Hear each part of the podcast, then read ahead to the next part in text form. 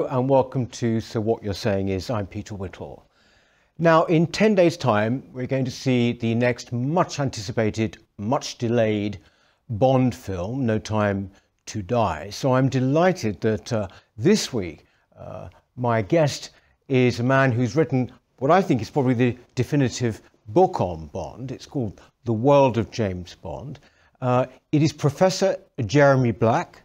Uh, Jeremy is Emeritus Professor of History at the University of Exeter. He's written on military history, political history, social history, and indeed, I think he is the world record holder in terms of numbers of books he's written, which is now over 180. He's been on the channel before, I'm pleased to say, and he's back with us now. Thank you very much, uh, Jeremy, uh, for joining us.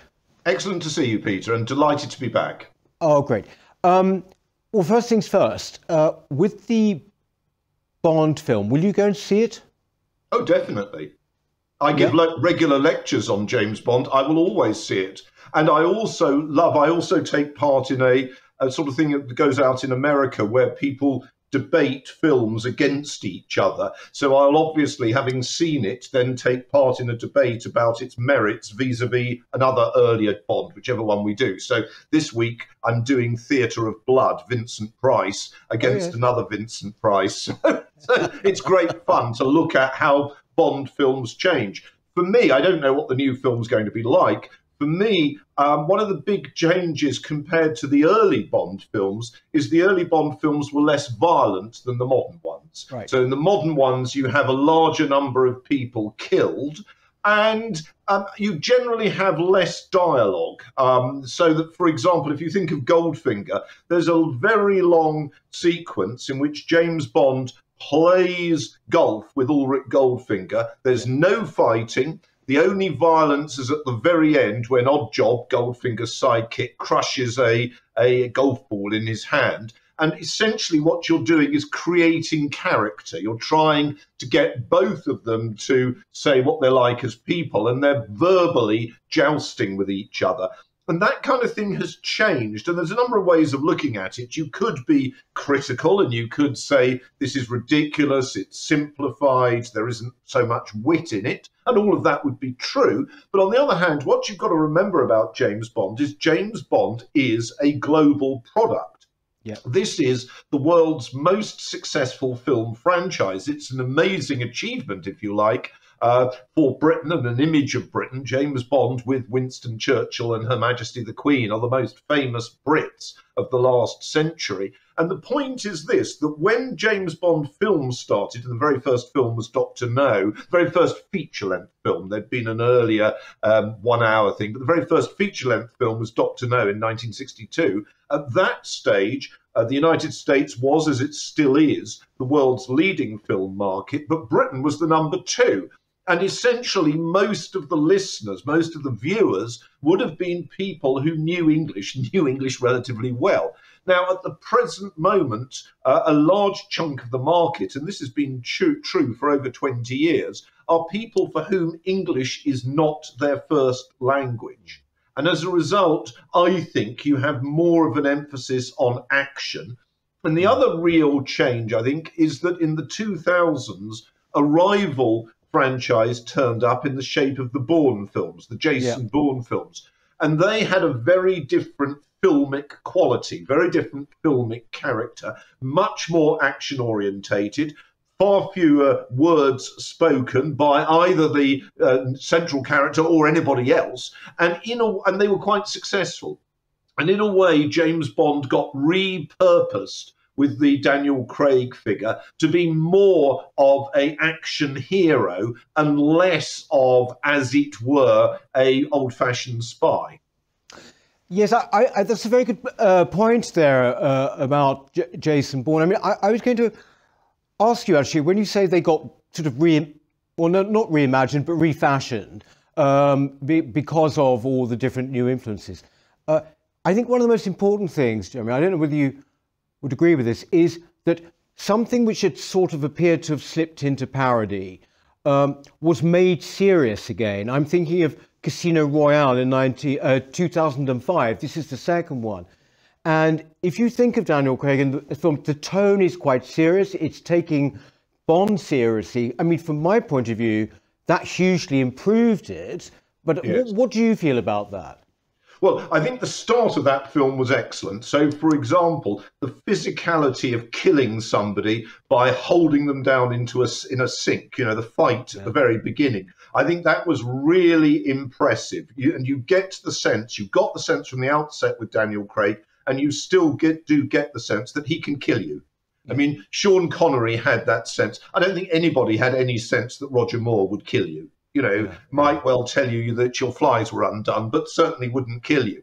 So Daniel Craig, I think, came across as a killer, and that was impressive. Where I think that particular film had a weakness is it went on for a very long time. Yeah. And the actual plot became quite confusing, and you really had to concentrate towards the end. And the other thing is that you notice with some of the modern films is when they run short of something, they have another action sequence. Yeah. Now, there's nothing inherently wrong with that. It's not that there is a perfect form of James Bond. I think the good thing with Craig is you can believe he's a killer.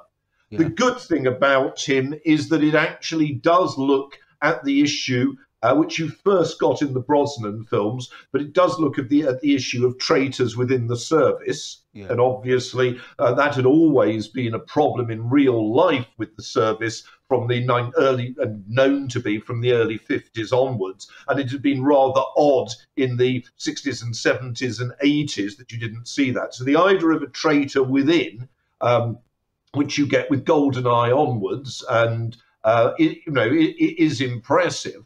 Um, I think some of the modern films are a bit too long. I think yeah. that actually a pared down film can be much tougher and can engage you, have you, as it were, come out of the theatre, film theatre, in a sense of almost shock.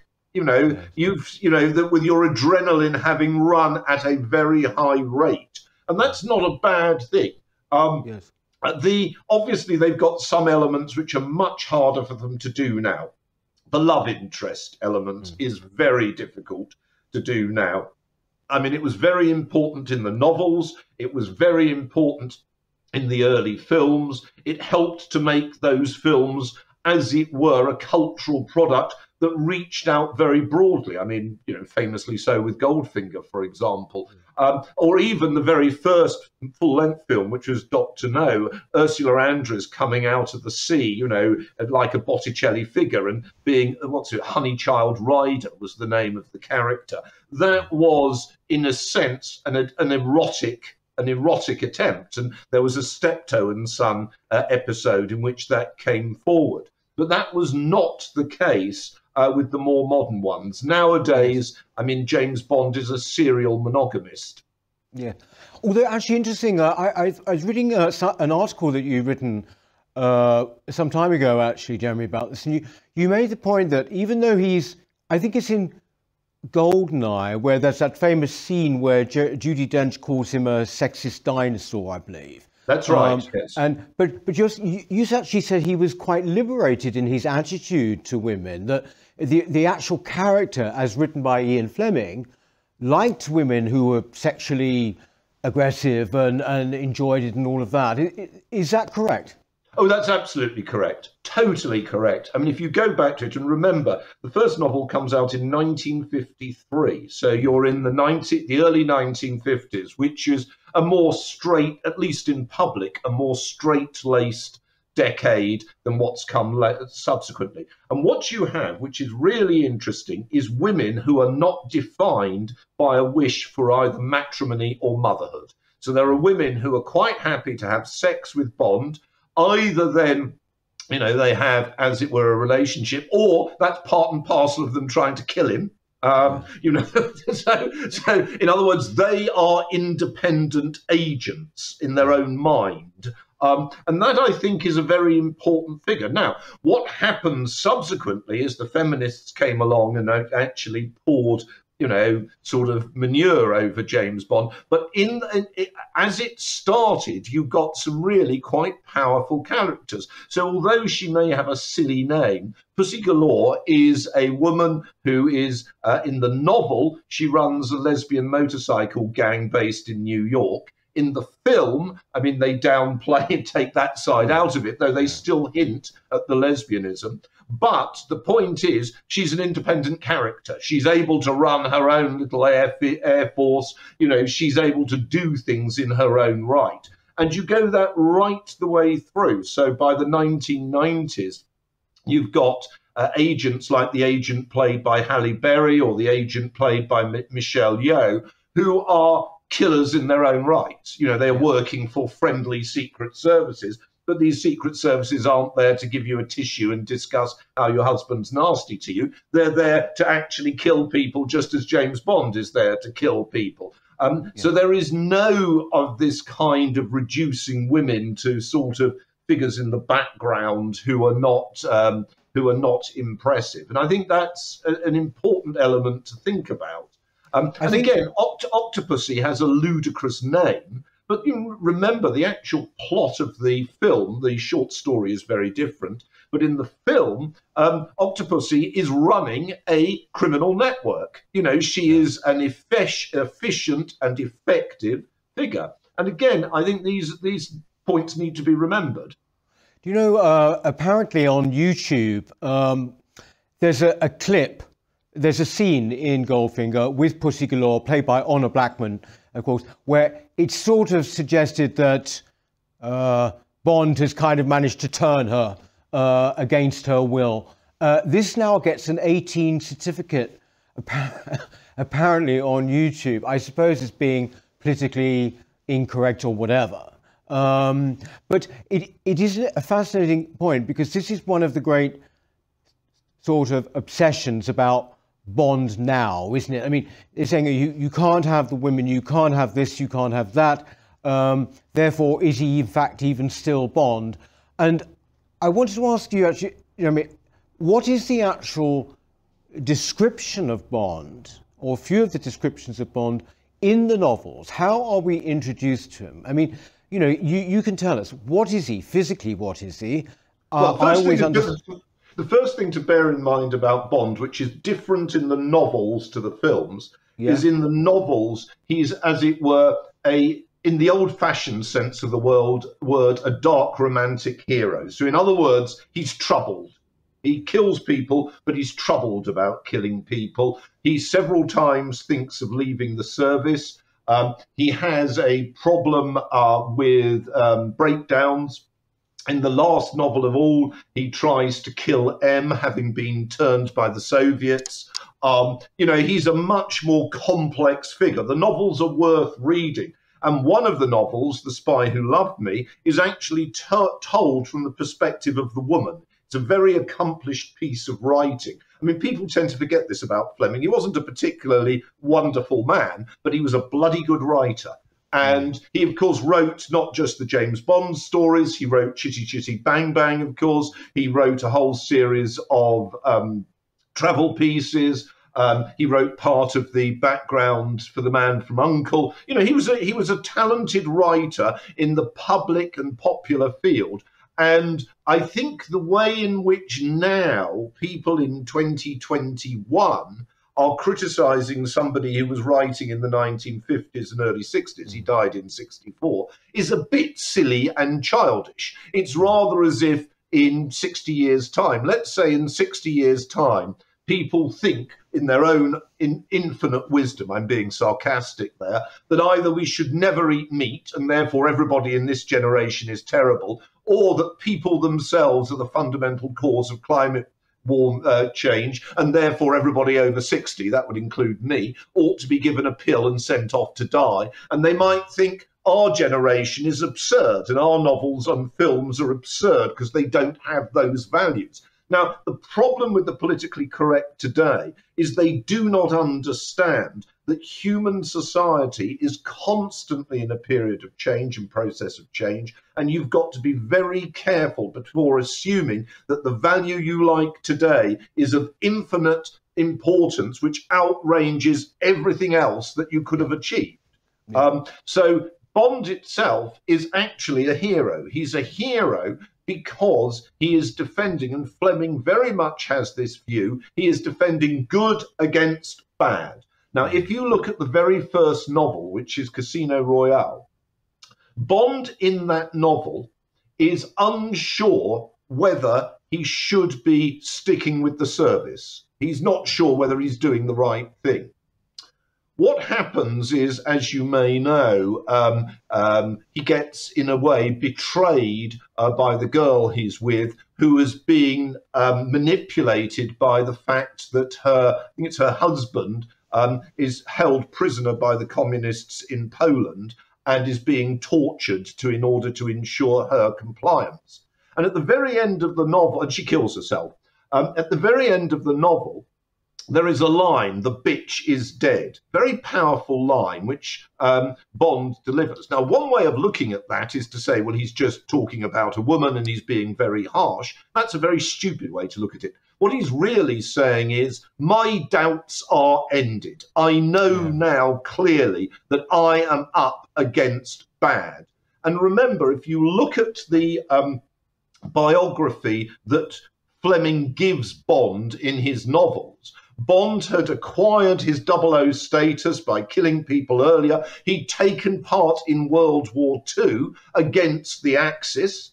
Um, he then takes part in the Cold War. There is a clear sense of good against bad. Now, one of yeah. the great tragedies of those people who talk about political correctness today is they have no such moral compass. Many of them, as we know, hate our country. Um, mm. But the thing that is even more serious is they have no sense whatsoever of how we compare to other countries that are hostile towards us. And, you know, Fleming creates Bond as a figure of the Cold War. For the early novels, he's up against Smersh. Um, in From Russia with Love, real um, Soviet agents are named. You know, you know, Fleming knows what he's talking about. Now, we clearly, when we're looking at the modern films, do not have that background. So they are looking to create different kinds of modern villains, whatever they are going to be busy doing. Um, but that's not how James Bond started. James Bond started as a hero figure for a country that was in the front line of the Cold War and was having to defend itself. Yeah. And was having to defend itself precisely because it was a Cold War was having to defend itself by the Secret Service as much as or more than troops deployed. Yeah. Um, did Fleming like the films? I mean, if he died in 1964, he would have seen how many, Jeremy? About two or three? Yes, he was. I mean, I discussed this in my books. Uh, he had mixed views, I think it's fair to say. Um, he would have preferred somebody other than Sean Connery to play the role. He was interested in David Niven playing the role. There was a lot of discussion as to whether Cary Grant should play the role. Uh, Sean Connery was not him. Uh, and that's fine. But one of, one of the things, if you're an author, uh, of books is you have to be very careful to not assume that you're going to control future versions of things. So let me give you an example. I've got a book coming out later this year on uh, called The Importance of Being Poirot, which is about Agatha Christie. Now, as right. you will know, the modern um, Agatha Christie films, the ones that have come out in the last six years, have got absolutely nothing to do with um, Agatha Christie novels. I mean, if you look at the one, for example, on the ABC murders, you know, or um, Ten Little Indians, uh, as it's now called, or Then There Were None, as the Americans call it. These are totally different to the novels. And one way to look at that would be to say, this is awful. And I personally don't like it. I don't think they should call them Agatha Christie's um, ABC murders. I think they should call them the ABC murders based on an idea by Agatha yes. Christie. And we know Agatha Christie was very cross about the first play um, that they uh, staged of one of her novels. Um, and you know she had her views. She had very clear views that some of the uh, stage versions and some of the film versions were better than others. Had fleming lived longer and he died relatively young uh, i mean he was a heavy drinker heavy smoker uh, ate lots of rich foods so he you know he's dead by 56 um, had he died, uh, had he lived longer, had he lived as long as Agatha Christie did, I think he would probably have been quite dyspeptic about them. But that's that's not essentially proving that the films are wrong because films are trying to do something else. Um, and you know, you can look at the plots. Sometimes the plot changes are to make the film more relevant. So in Goldfinger, the novel, it's the Soviets who are trying, who provide the atomic weapon. In Goldfinger, the film, it's the Chinese. And that's because America at that stage is getting involved in uh, Southeast Asia,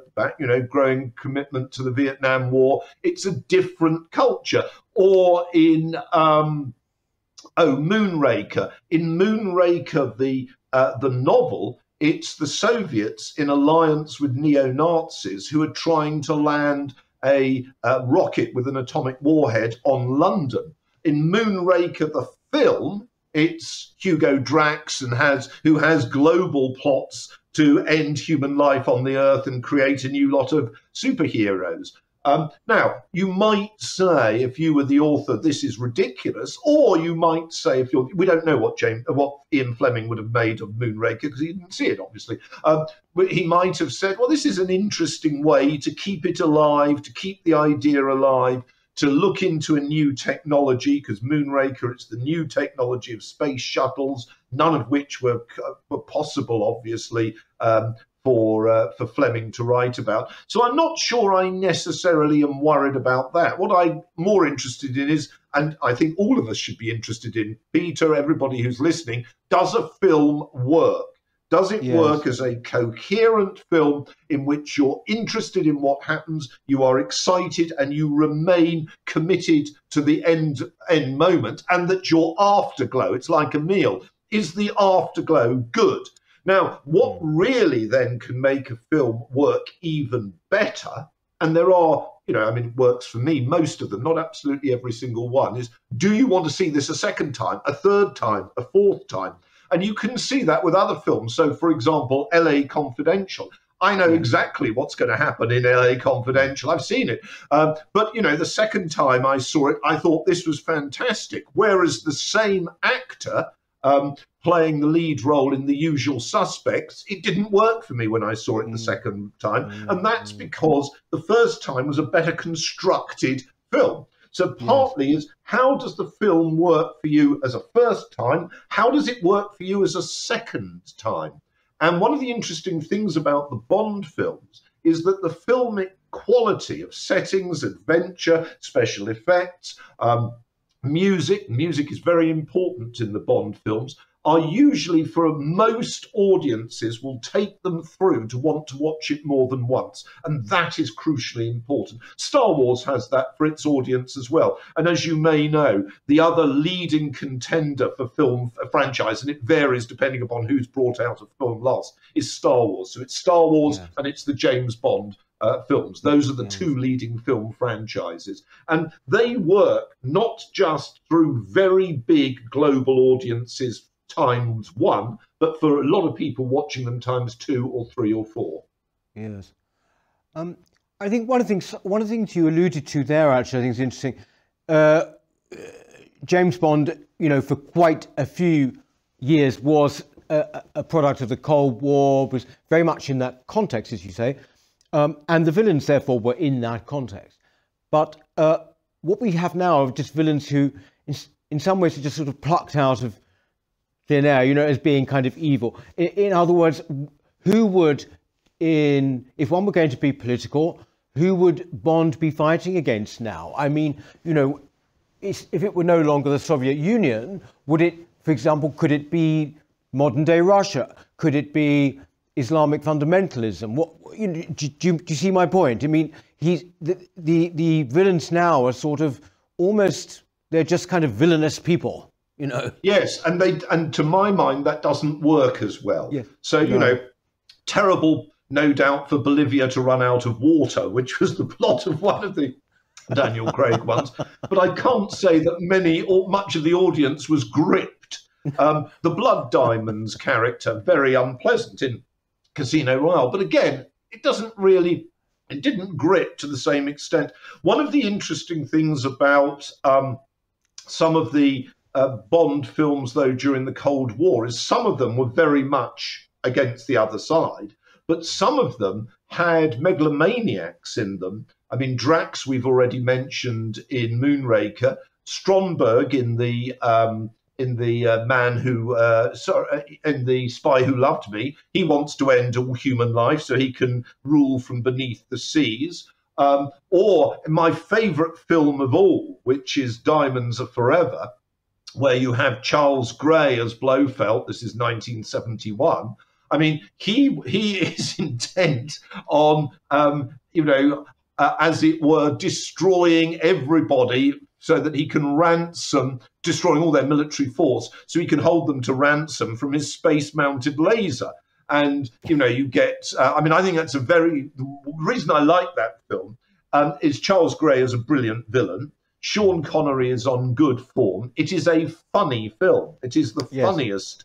Um, you know, I mean, it's not like the first Casino Royale, which is terribly bad and only funny in this respect. There is generally witty lines. I mean, characters like Morton Slumber, the Undertaker, and you know, smuggling um, sm- smuggling uh, diamonds in a duodenum and this kind of thing. It is a funny film, um, but in some ways, the psychopaths then were more convincing than the psychopaths now, or they were more Yeah.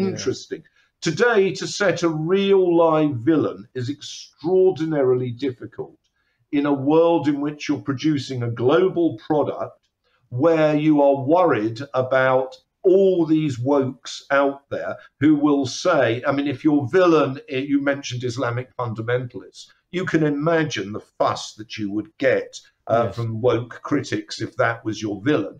Um, you can imagine, even though, as we know, Al Qaeda was a terrible and terrifying, you know, network of terrorists, and if somebody had been able to destroy it early, it would have been a jolly good thing. The fact of the Mm. matter is, if you'd produced an adventure film showing that or depicting that in the late 90s, everybody would have said, oh, this is awful, this is encouraging hatred to, you know, Muslims, etc., etc. It's not encouraging hatred to Muslims at all. It's encouraging hatred of terrorists. But I mean, I'm Mm. afraid the trouble is that woke critics don't tend to go for those sort of distinctions. So you've got a problem. The only villains these days that are allowed, of course, Peter, bad news, is you and me. Yes. The only exactly. villains that are allowed. Yeah, I mean, yeah. woke British people hate our country so much they'd have us as villains, or maybe you know, Oh, yeah. maybe the royal family under some bunker in Balmoral trying to bring the world to a close. That that would probably go well with them. You could see the Guardian saying a convincing account. Um, But the the uh, uh, and you know, uh, if you see a character with a cut glass accent, you know he is the villain. It would be Oh, a he, yes. not a she, of course. Um, yes. Oh no, uh, absolutely. Jeremy, you mentioned there uh, Diamonds Are Forever as being your favourite Bond film. So I take from that that Sean Connery is what your favourite screen Bond. He's my favourite screen Bond. I think he's a convincing as a killer. I think he has some marvellous lines and he delivered the lines wonderfully. Um, In terms of the actual novels, the Bond who is closest to the novels is Timothy Dalton.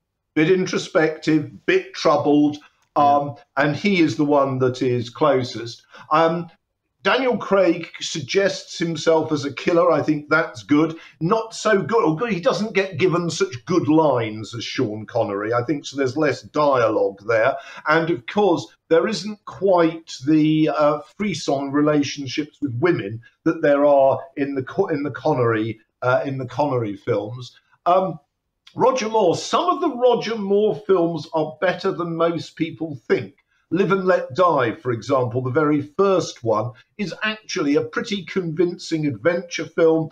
The sequences in New York, in the island in the Caribbean, um, fictional island, and in New Orleans and Louisiana are very good. But by the end, they were getting very tired, the Roger yeah. Moore yeah. And View to a Kill, which was the last one, was really poor. Um, Brosnan, I think, again, varied. I thought Goldeneye was a good film. I thought the first half an hour of Tomorrow Never Dies a good film. Uh, but again, I think he rapidly ran out of steam. Um, and it, partly it's the script, partly he just looked too untroubled. He lo- he didn't look as though he was break- having to break sweat yes. to kill anybody. You know, I mean, if you look at the scenes, the scene, and I mean, go back to the very originals because sometimes the the versions that are used now, particularly on television or airplanes, have been sanitized. But the scene of the fight in the lift in uh, Amsterdam in uh, tomorrow uh, in uh, Diamonds Are Forever is really tough. You know, they break yeah. the glass, they're trying to cut throats with glass. This is tough stuff. The mm. fight in Goldfinger, uh, no, not Goldfinger, in From Russia with Love with Robert Shaw in the train. That is a bloody tough fight uh, attempted garroting, um, gets the garrotter by sticking a, a, knife in their shoulder. I mean, you know, we're not talking about let's shoot somebody from a distance. We're talking about blood sp- spraying in your face killing. Yeah. These are convincing. I don't think you have the same air of conviction in Brosnan, or, you know, you cannot believe that Brosnan would throttle somebody to death. You could believe that of Sean Connery or of Daniel Craig. I, I think, I, yes, exactly. There's a, a, threat there, isn't there? There's a, a very important, all important threat, uh, particularly when you consider how he was written, uh, Bond. Um, one thing that's quite interesting as well is that the various Bonds through the time have also uh, shown us what is considered to be attractive in a man, actually. And I, I, what I thought was very interesting is that there's in Casino Royale, the second one, the first Daniel Craig. Uh, there's this scene now where he walks out of the water. Everyone knows it, and he's very, very, you know, masterly, very buff. Um, and it was almost like a little bit of an um, homage to when Ursula Andress walk, walks out of the water. But in a way, um, I think it's true to say, is it not, that it's not to say that Bond's been objectified, but audiences now maybe wouldn't take a kind of Roger Moore figure. I mean, in the sense that it wasn't about his physicality, really, was it? It was about his finesse, you know, or yes. even, or even uh, Pierce Brosnan, same thing, sort of cocktail, sophistic- sophisticated, all, of that. Um, but there is something much more sexual, I would say, about Daniel Craig in the way that there was with uh, Sean Connery. Yes, and the language, of course, sometimes varies enormously. So if you think of Fatima Blush in Never Say Never Again, um, you know the line about going down and this sort of thing. It's yeah. it's playing it very close to the edge. Uh, and do you remember she tries to get him to sign a form saying that a letter saying that he was the best, that she was the best person he ever had sex with, and then he shoots her with a rather phallic pen. I don't know if you remember that scene.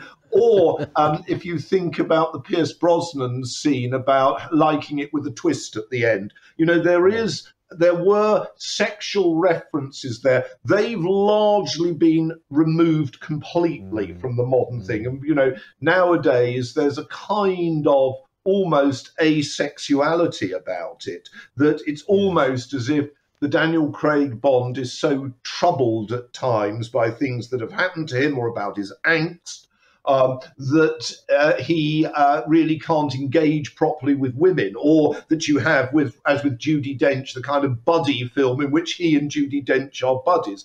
This is a very different approach to relationships with women, and um, you know, you might argue uh, that it works for audiences. In fact, an interesting thing is from the word go, about a third of the audiences were women. Um, and the whatever feminists might have said, a lot of women liked going to see them. Um, so they weren't regarded as hostile to women, they weren't regarded as commodifying women. Um, they were by some critics, of course, but they weren't by the uh, the bulk of the female uh, watching public. But as you correctly say, we are now in a very odd place. I mean, to put it bluntly, in historical terms, I'm not debating the rights and wrongs of it, and I don't particularly uh, uh, interested in engaging it, but a society which is so focused or has been so focused on issues such as transgender is a hmm. society that is going to find any representation of traditional male sexuality. Some people aren't going to like it. Well, yeah, yeah, yeah. you know, you cannot please all the people all the time. James hmm. Bond is a male action hero if they were ever to cast a female for the role, it would be a fem- female action hero. Action heroes tend to put themselves in positions of danger and then to use their ingenuity and force to get out of them. That is hmm. not a question of sitting on the M25 because you don't like the price of butter or whatever else yeah. you might want to hold the country up for. So I think one has to be aware of the that there is a cultural mismatch between the enormous popularity of a film figure that stands for good, delivers good outcomes, and on the whole is very considerate to other people other than villains. Um, yeah. And the fact that obviously in a woke universe, he is a villain. Yes. On that point, uh, you, you mentioned there about having a female Bond. Uh, I think it is testament, isn't it, to Bond's extraordinary power as a cultural figure that there is this ongoing, almost a news item. Who is going to play the next Bond? Uh, you know, what would they be in a change world and all of this? I mean, what is your view, Jeremy? Do you think, for example, that we could have, say, a black Bond, for example? Well, I wouldn't be troubled if we had a black bond as long as the black bond is somebody who is presented as a figure for good, representing good, and doing down villains. Because yeah. that is the point of the stories. It's not in order to get you to spend your time thinking that the Brit- that Britain is a corrupt and criminal organisation. So this yes. is about, you know, a heroic figure who helps our country, Western values, and the world as a whole in the fight against evil. That's what it's yeah. about. It is deeply moral. If you look yeah. at the Fleming stories, they are deeply moral. And in fact, the villains in the Fleming stories often during World War II had done dodgy things. In other words, they'd been linked to the Third Reich. Um, and if you look again, same thing with Agatha Christie.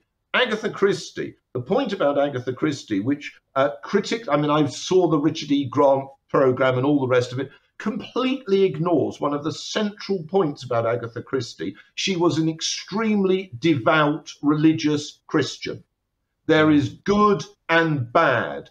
In stories like Nemesis, she is throwing out very strongly quotations from the Bible. It is a very clear good versus evil. And of course, when you get modern film makers to totally discarding that, what they are doing is forgetting the moral universe in which these works were written and these works were intended to be understood. Go back. I mean, I've written a book about Jane Austen, exactly the same. Jane Austen, the daughter of a clergyman, uh, the sister of a clergyman, a woman who wrote her own prayers, very devout. You cannot understand Jane Austen unless you understand her as a devout Anglican. Yes. I think I see. I, I absolutely see that. I, I, take the point about the uh, good uh, versus evil. I think the thing is with Bond, you mentioned there a bit earlier, and you also mentioned Timothy Dalton uh, as basically being, you know, he's this dark, uh, uh, romantic hero. Uh, he's a public school boy. He's always been perceived, even though uh, Daniel Craig's probably been the least sort of, as it were, upper middle class of the lot. But he's perceived as being, you know, a gentleman and all of this. Um, and he's a product of a very particular social, you know, milieu. Uh, yes, like Fleming himself like yeah. Fleming well, himself. So if you look, would... if you look at the descriptions of Bond, Fleming goes into it in some detail. He discusses his finances. Essentially, mm. half of his money comes from uh, his income for the Secret Intelligence Service. but Better know that as MI6, and the other half comes from investments, from dividends. He has a housekeeper. He drives in the stories of Bentley. He is a member of a number of London clubs. He knows mm. how to do the kind of high stakes gambling that you would get. He knows how to comport himself. He knows the first novel. He knows how to eat pate de foie gras. There is, he is a kind of clubland hero, like the adventure heroes of the interwar years, um, who are very much gentlemen. Now, yes, James Bond, as depicted in the novels, is a gentleman, and that hmm. in part is uh, Fleming's understanding of intelligence when he'd served in it.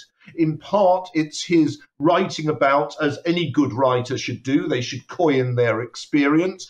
Fleming himself not only had his intelligent links, he was a member of London clubs. So when he writes about the fictional club Blades in Moonraker, he's writing about the sort of club he knows about. Um, when he writes about golf, he was a champion golfer. You know, this is the sort of thing.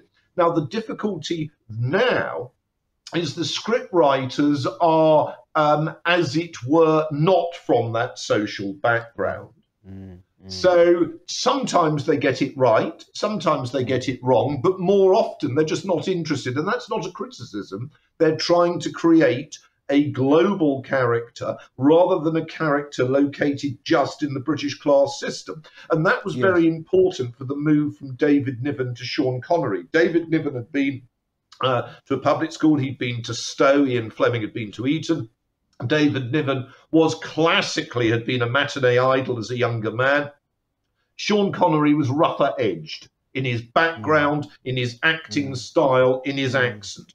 That was regarded as somebody who was going to work better for the um, American market. Ironically, you get exactly the same thing two years later, something I've recently talked about on one of my podcasts, which is Zulu because in Zulu, which has an American director, they cast as the aristocratic British officer of all people Michael Caine. But Michael the point Caine. is that looks absurd to an English audience, but to an American audience, Michael Caine seemed a reasonable person to have. And yes. so, in a way, um, it was entirely reasonable from their point of view to present Sean Connery as somebody who, the British Secret Intelligence Service in 1962 was still fairly public school. You know, yes. I mean, it had people yes. like John le Carre had gone into the Secret Service, you know, public schoolboys. Um, and I, in many senses, what you get uh, with Sean Connery is what, in my view, you get at exactly the same moment you get with the Len Deighton uh, uh, novels with Harry Palmer, played, of course, for film by Michael Caine again, but novels such as The Ipcress File, um, uh, Funeral in Berlin, these are in some ways also very gritty. I mean, just as with Sean Connery, there's a degree of grittiness. Um, there is an even greater degree of grittiness with Michael Michael Caine as Harry Palmer. Now, in the Ipcress file, they push it further because in the Ipcress file, the there is a traitor, and the traitor is within the service, and in fact, spoiler alert, is um, uh, Harry Palmer's superior, played by an upper class ex military type. Uh, so it's very interesting the social politics that one sees there. But Len Deighton is a very different man, different background yes. to Ian Fleming. Um, you know, coming up to right up to date, uh, who have you got anyone you think would should be the next Bond? You're obviously, you know, a film fan. You obviously know, uh, you know, about the actors and current actors around on the scene. Jeremy, who do you think would make the best Bond of the current people? Well, can I just say, I wouldn't like to name an individual person, but I want to go into the parameters. I do think okay. they should be British. Yes. I do think it should be a man. I'm not particularly bothered about women playing adventure heroes, but James Bond is a male character. And I think yes, it would yes. actually be, you might as well start completely anew if you're going to cast a woman and just create a new persona. So I would go for a man. I also think it's quite important to have development through time. So I think you want a character that can play at least 12 years, which means right. you should be looking now for somebody who is a relatively unknown in their mid to late 20s. Mid to late 20s, okay. Yes. So it, eh, the, the classic figures that are usually cited would only work for about three films, and then they'll start to look too old, too tired, their bodies yes. wouldn't look good. I mean, these days they're not allowed sex scenes, but they wouldn't look particularly convincing. And could you imagine the fuss if you had a 44 year old or 48 year old actor picking up a 24 year old woman? My God, it would be the end of civilization yeah. as we knew it, you know. Um, the uh, But the, so I think that, um, and actually, funnily enough, to you and I, I mean, I'm, you know, we're not people in the first flush of youth, shall we say. It might look odd to have a young person, but given that you're trying to keep the franchise alive and relevant to young people, it's no bad thing to have a young person. How um, how old was Connery when he started out? That is a good Bond. question, and I cannot give you an exact answer. The thing that you, the line you often hear that he was an unknown is rubbish. He'd been in a number yes. of films, um, but you're right in saying that he wasn't particularly old. And interestingly enough, they looked at Roger Moore at the time, but of course he was engaged in the uh, the Templar films, you know, the te- television yes. series. Simon so he was under yeah. contract. Um, but in each case, they were looking at younger people. And the problem they had, one of the problems with David Niven and Cary Grant, Cary Grant had done North by Northwest, but one of the problems with both of them is they were too old. Yes, yes, I can see. Finally, um, Jeremy, uh, what do you think the future is going to be? Do you think do you think it's going to hold out? I mean, uh, you know, this this particular film, well, it's not just Bond and the Bond franchise it's also, frankly, the future of cinema going. It seems to be hanging on it uh, because obviously this is going to be the biggest film to come along since the pandemic and everything. Uh, do you think it's got a future, you know, for the next 10 years? Seems to well, me it has. Of, I mean, first of all, I hope so. And speaking past you, Peter, to your audience, I would say to you, you can see many things on television. We've all got broader screen televisions than we used to.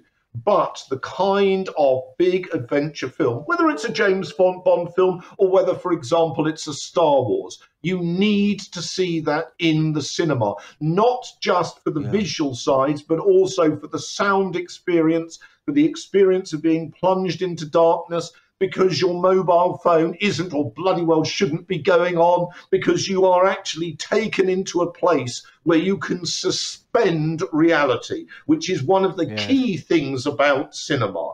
So I jolly well yeah. hope you go. And the fact of the matter is, ultimately, um, this is part of our heritage and it is mm. part of a living heritage. It would be an enormous pity for us, as indeed the same thing in other countries, if you get rid of a living heritage, either because you can't be bothered or because you object to it. We would all mm. be poorer in every true sense of the word as a result of such a choice. And what I'm trying to do in my books, when I'm writing about Bond or when I'm writing about Agatha Christie, I've got another book coming out on Sherlock Holmes. What I'm trying to do is to show that there is not just that these are quaint, but actually that these are major cultural works that speak to a lot about our heritage and, in broader terms, to moral issues facing the world itself. Well, beautifully put, Jeremy. Thank you. Um, thank you very much for that. Uh, the, the, book is called the, the World of James Bond by Jeremy Black. It was uh, it's been completely updated, so it's available now in Waterstones and Amazon and uh, those places. This is the cover you can see coming up now. Um, thank you very much for that, Jeremy, and I look forward to well maybe on email, uh, you know, discussing what we think of this film when we've seen it. well, I think that would be great, and may, you know, you don't necessarily get me on, but I mean, I think it would be a good thing to have people on, or I'd be very happy to do it again to discuss it. Um, but I also yep. hope that you know everybody at the present moment has been hit over the head psychologically about COVID. Yep. But what people need to remember is our culture is still alive. There is lots of uh, books to read. There is lots of television to see. There are many cultural forms that we should engage in, whether we're frightened or not frightened about COVID. And it's important to actually take ourselves outside our own personality and outside our own fears in order to think about the collective imagination. Absolutely. 100%. Thank you very, very much indeed, Jeremy. Thank you. Uh, that's it for So What You're Saying is this week. We will be back next time, so I do hope you join us then. Bye bye.